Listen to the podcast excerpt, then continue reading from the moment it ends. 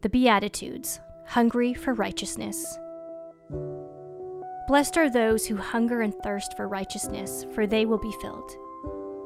As a deer longs for flowing streams, so I long for you, God. I thirst for God, the living God. Where can I come and appear before God? Jesus said, Everyone who drinks from this water will get thirsty again. But whoever drinks from the water that I will give him will never get thirsty again. In fact, the water I will give him will become a well of water springing up in him for eternal life. I am the bread of life, Jesus told them. No one who comes to me will ever be hungry, and no one who believes in me will ever be thirsty again.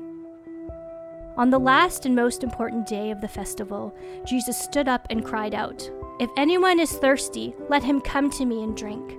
The one who believes in me, as the scripture has said, will have streams of living water flow from deep within him. He said this about the Spirit.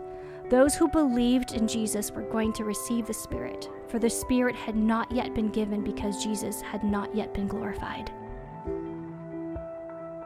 One Minute with the Bible is brought to you by the Christian Standard Bible.